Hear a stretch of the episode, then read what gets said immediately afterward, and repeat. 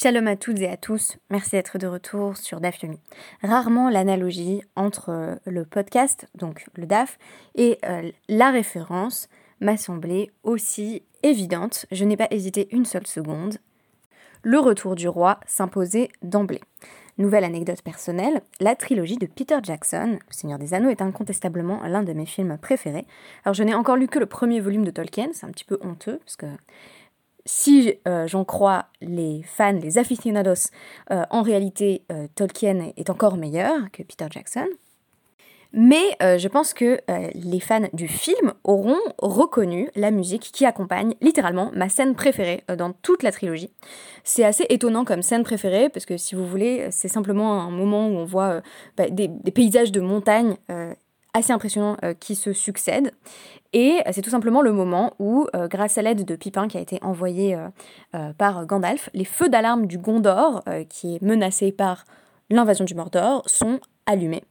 Donc, le Gondor, Minas Tirith, vont faire appel à l'insu, bien entendu, de l'intendant du Gondor qui est déjà en train de devenir complètement fou, à Amondine, euh, au Rohan, aux autres postes de garde, euh, localisés hein, voilà, euh, a priori aux quatre coins de la terre du milieu. Et ce moment, donc, où les feux d'alarme sont allumés, est accompagné d'une musique absolument épique. donc, je vous ai donné un petit extrait de 30 secondes. Je recommande vraiment cette scène contre la dépression. je pleure à chaque fois que je regarde la scène, mais c'est parce que c'est tellement beau.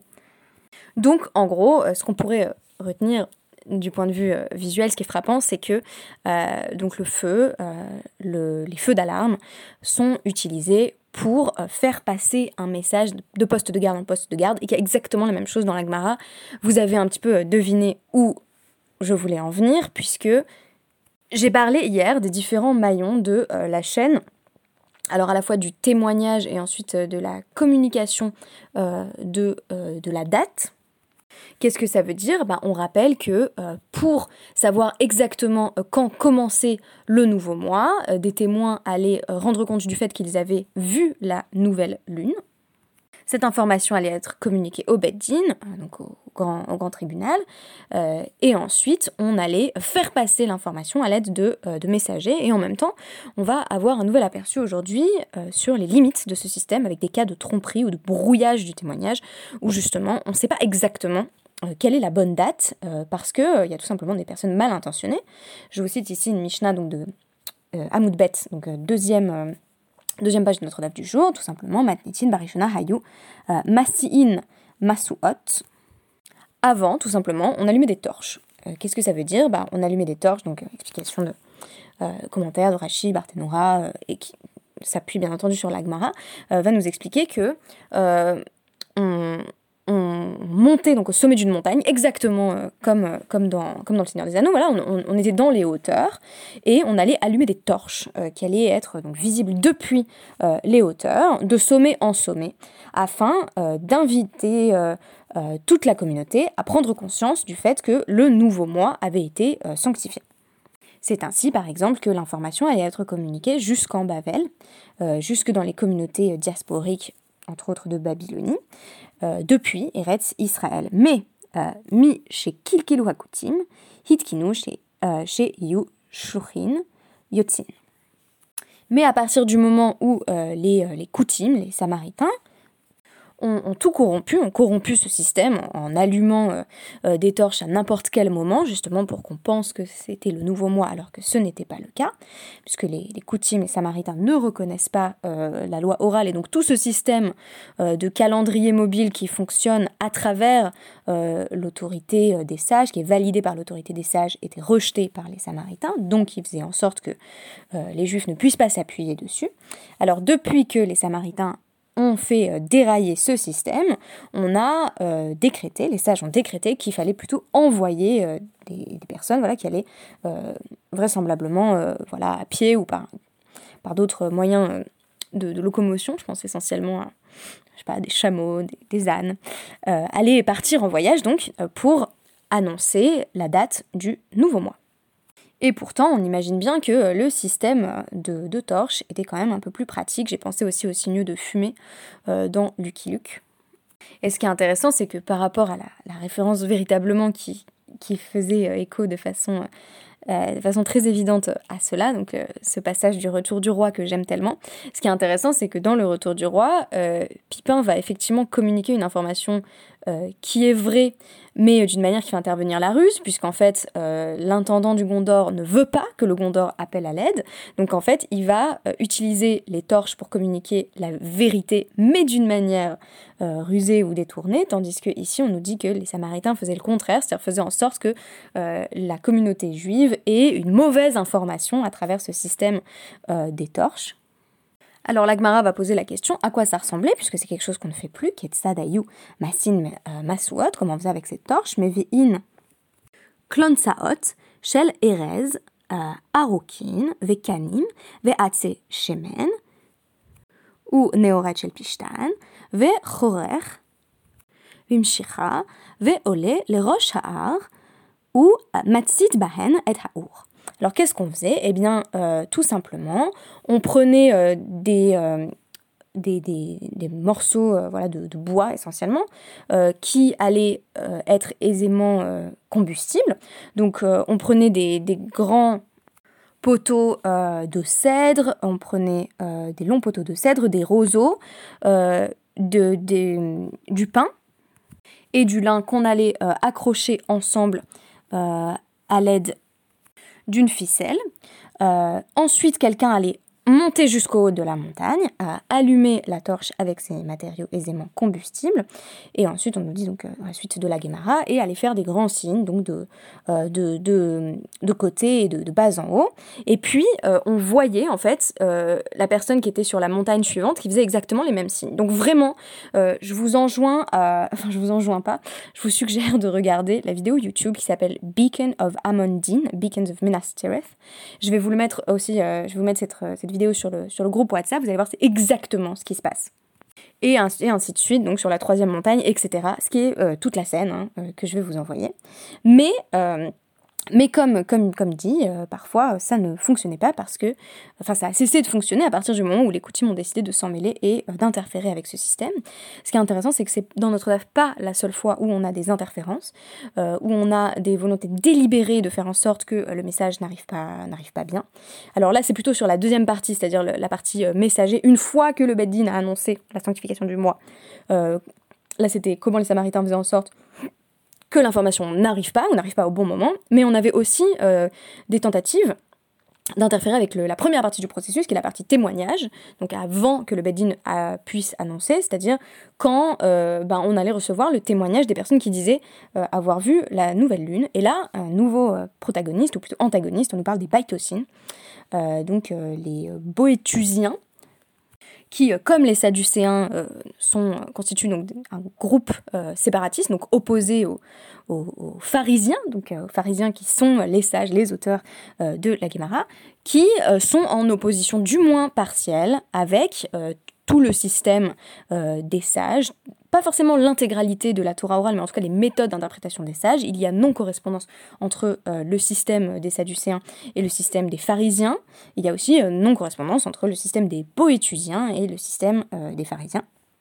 On peut les, les rapprocher aussi des Karaïtes en ce sens, puisque euh, il rejetait en tout cas la plupart des méthodes d'interprétation des Chachamim, et donc, a fortiori, le calendrier. Alors, que faisait-il? Eh bien, pour le coup, euh, on nous dit, avant, pareil, Barishona Hayum Ekablin Edut Sachodesh Mikol Adam Verroulé, avant, on acceptait le témoignage de tout le monde pour le nouveau mois. On va voir en conclusion que ce n'est pas si simple que ça. Quand on dit Kol Adam, on pourrait vraiment entendre absolument tout le monde, y compris des personnes de la même famille, y compris par exemple des femmes, je vais y revenir, y compris des personnes à la moralité douteuse, vous allez voir que ça semble ne pas être le cas. En tout cas, on va dire, on acceptait le témoignage euh, de, de tous les hommes. De tous les hommes majeurs. Euh, et à un moment donné, que s'est-il passé? Eh bien, il y a eu un nouveau kill cool, euh, là encore une interférence, une corruption par les baitocines. Alors, qu'est-ce qu'ils faisaient? Bah, Tout simplement, ils allaient verser des sortes de pots de vin, ils allaient payer des gens pour aller donner un faux témoignage.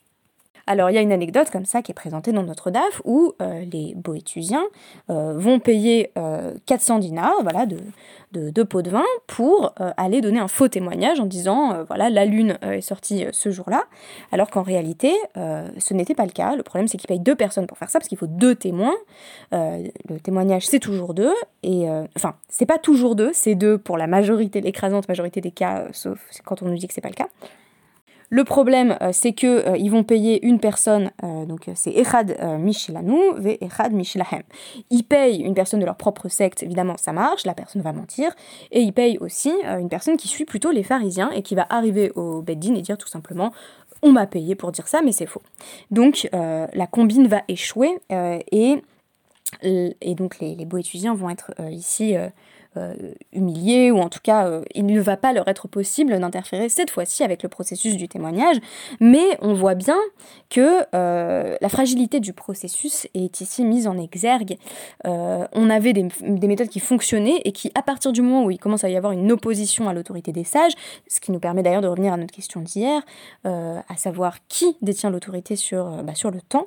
Visiblement, on veut que ce soit les chachamim et les personnes qui qui suivent leur système, qui est une certaine autorité vis-à-vis du temps, mais on a des tentatives de subvertir cette autorité. Et donc, euh, là, on en avait deux exemples, les, Samaritains et les Boétusiens, et on voit que euh, le, système n'est jamais exempt d'interférences, et donc euh, encore plus fragile peut-être que ce qu'il semblait hier, parce que ça dépend vraiment de la bonne volonté de chacun et de l'adhérence au système. Alors, je voulais terminer en évoquant la question à qui d'autre ne peut-on pas se fier, puisque ça, ça nous permet d'évoquer aussi le Hamoud Aleph, notre première partie du DAF, qui va citer l'intégralité d'une Mishnah aussi présenté dans la Maseret Sanhedrin 24, donc euh, DAF 24b, où on nous parle des personnes euh, qui ne peuvent pas euh, témoigner pour, on va dire, la majorité des cas, dans, dans et devant un beddin, notamment parce qu'on les soupçonne sur le plan de leurs activités voilà, monétaires, commerciales. Ils ont un métier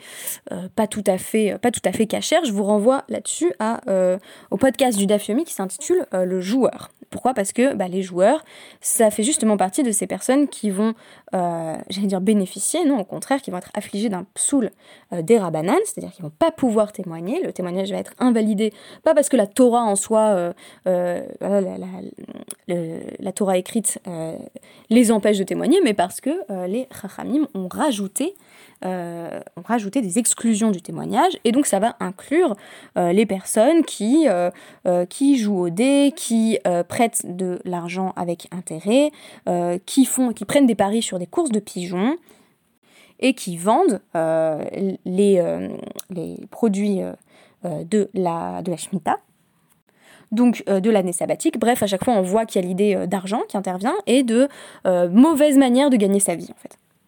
Ici, on apprend donc euh, euh, au nom de, Rabbi Yehuda, euh, Bamedvarim Amourim, quand est-ce que c'est le cas, que ces personnes sont exclues vraiment du témoignage, quand c'est, on va dire, leur, source de revenus principale.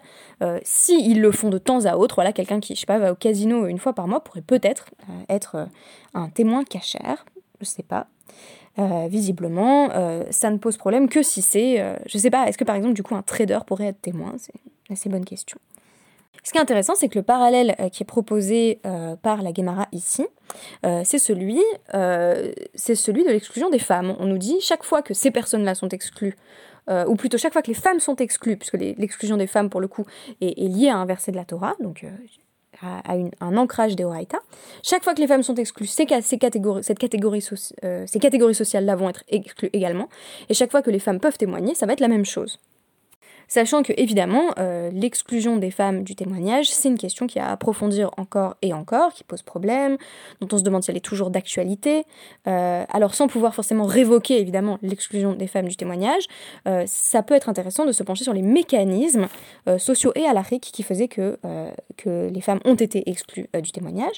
Ce qui me semble intéressant quand on compare à, à, toutes ces personnes qui ont voilà, une activité commerciale un petit peu douteuse, c'est que, pour moi, l'exclusion des femmes du témoignage est basée sur la participation active euh, à la société. Euh, et donc, toutes les personnes dont on juge qu'elles n'ont pas une activité euh, productive, qu'elles ne participent pas activement à la société, vont être exclues du témoignage. On pourrait aller jusqu'à dire dans le cas de ces exclusions rabbiniques qu'il y a même une sorte d'influence un petit peu voilà, délétère euh, sur la société, tandis que euh, pour les femmes, on pourrait euh, parler de, non-participation à la société au sens économique, ça ne veut pas dire que c'est pas les piliers du foyer, etc. ça ne veut pas dire qu'on considérait que les femmes étaient totalement absentes de euh, de la société, mais en même temps, euh, on ne peut pas dire qu'il y avait participation euh, économique forte, qu'il y avait pas on peut pas dire qu'il y avait participation à la société civile extrêmement intense. Moi, je pense que c'est une piste de, lecture. Alors, est-ce qu'on peut remettre en question, du coup, ce prisme de lecture à partir du moment où les femmes sont pleinement investies dans la société? C'est une excellente question. Quoi qu'il en soit, un principe qui apparaît ici, c'est que les cas où une femme est cachère euh, ces personnes-là vont être, euh, vont être considérées comme cachères aussi. Même une personne qui serait par exemple voilà, Gazlan euh, qui serait considéré comme un voleur des rabananes, donc quelqu'un qui en gros n'a pas vraiment volé mais qui a acquis de l'argent d'une manière un petit peu douteuse, qui a, sans, sans, sans voler directement de l'argent. donc on nous dit par exemple, ils sont Ksherin les Edut Isha, ils ont la possibilité de témoigner cette fois-ci euh, le témoignage d'une femme, c'est pas qu'ils peuvent témoigner comme une femme, c'est qu'ils peuvent témoigner pour autoriser une femme euh, à se remarier. Donc, par exemple, en disant euh, son mari a bel et bien, son, son, mari est mort ou elle est divorcée, etc. Sur ça, on croit les femmes. Et ce que je trouve intéressant dans, dans la disqualification du témoignage des femmes, c'est que elle intervient dans énormément de domaines et en même temps, les femmes peuvent témoigner pour elles-mêmes, sur elles-mêmes. Euh, dans les domaines qui les concernent, donc en disant voilà mon mari est mort, je suis divorcée, euh, les femmes témoignent euh, éminemment sur elles-mêmes pour Nida, nul ne saurait témoigner pour tout ce qui est donc tout ce qui les concerne au sens de l'intimité, leur intimité propre, donc les, les règles, au sens de leur menstruation. Euh, dans ces domaines-là, on écoute, euh, on écoute les femmes, on croit les femmes. On pourrait euh, mentionner d'autres domaines où le témoignage des femmes est accepté. Quoi qu'il en soit, on voit que ici on, restreint leur domaine d'intervention, tout en laissant la possibilité à plus de personnes de témoigner, même parmi les personnes qui n'étaient pas considérées comme totalement fiables, voire comme vraiment pas très fiables, par le système des sages parce que euh, on souhaite permettre euh, aux femmes de se remarier, on souhaite faire en sorte que les femmes ne soient pas coincées euh, dans une situation donc de, qu'elles deviennent aguna, qu'elles soient enchaînées. Et en même temps, on mesure les, limites de cette démarche du fait que dans bien des cas, les femmes ne vont pas être autorisées à témoigner. Il semble que pour la nouvelle lune, les femmes ne soient pas autorisées à, à témoigner, du moins, si j'ai bien compris, le DAF, c'est ce qu'on essaye de nous signifier ici on a trouvé euh, une clé euh, supplémentaire à travers cette idée que euh, c'est parce qu'elle ne participe pas aussi activement à la société. Il faudrait en trouver d'autres et surtout s'interroger sur la pertinence de ces catégories à l'heure actuelle, sur la réflexion sur l'exclusion et l'inclusion du témoignage dans des domaines spécifiques. Voilà, merci beaucoup pour ce partage et à demain.